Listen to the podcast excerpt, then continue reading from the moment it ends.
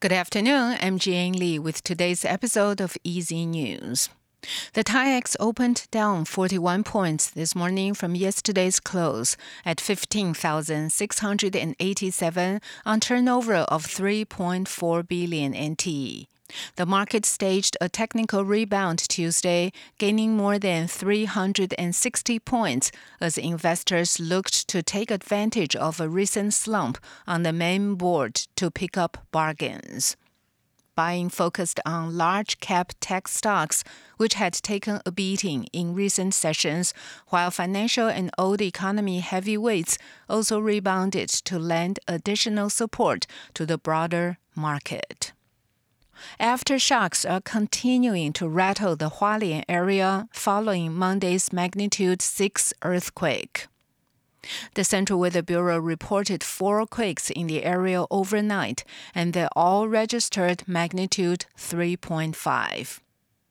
The two quakes that struck at 2:52 a.m. and 3:08 a.m. registered threes on the Central Weather Bureau's intensity scale while a quake that struck at 452 was felt the strongest, and it registered 4 on the intensity scale in Hualien's Jiqi area.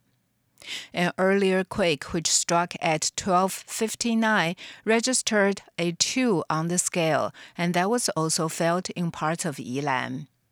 The CWB's Seismological Center has warned that aftershocks from Monday's quake will be felt for much of this week and could be of an intensity scale of 4 or greater.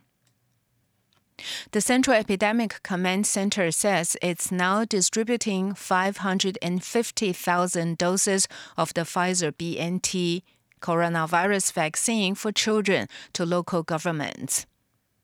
The vaccine is for children aged between 5 and 11 and will be used for the upcoming second dose rollout. According to the center's Medical Response Division, local governments will arrange for children to get vaccinated at hospitals or schools. The Epidemic Command Center is currently in negotiations to purchase Pfizer BNT's coronavirus vaccine for children aged between six months and four years.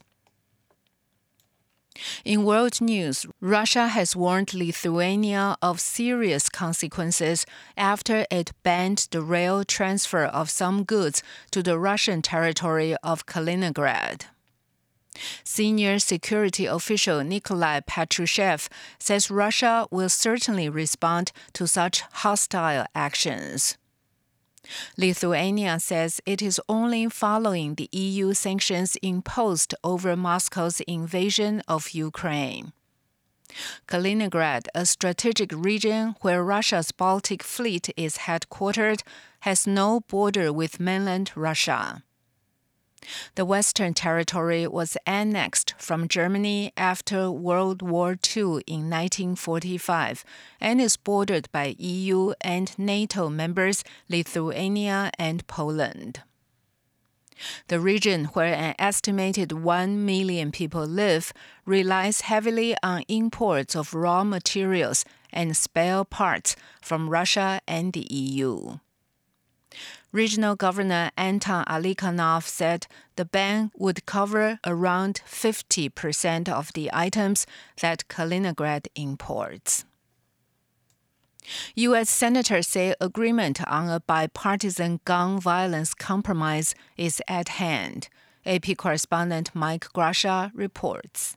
On the Senate floor Tuesday, Senator John Cornyn of Texas announced We've made some serious progress. Cornyn is the chief Republican in talks on a bipartisan gun violence bill. The leading Democrat is Senator Chris Murphy of Connecticut. I'm proud of the place that we're, we're getting to. The legislation would enhance background checks for the youngest firearms buyers and toughen penalties on gun traffickers. But while sentiment for some type of congressional action on guns has grown following recent mass shootings in Buffalo, New York, and Uvalde, Texas, such legislation remains remains unpopular among Republicans. At the Texas GOP convention last weekend, Cornyn was booed by delegates. Mike Gracia, Washington.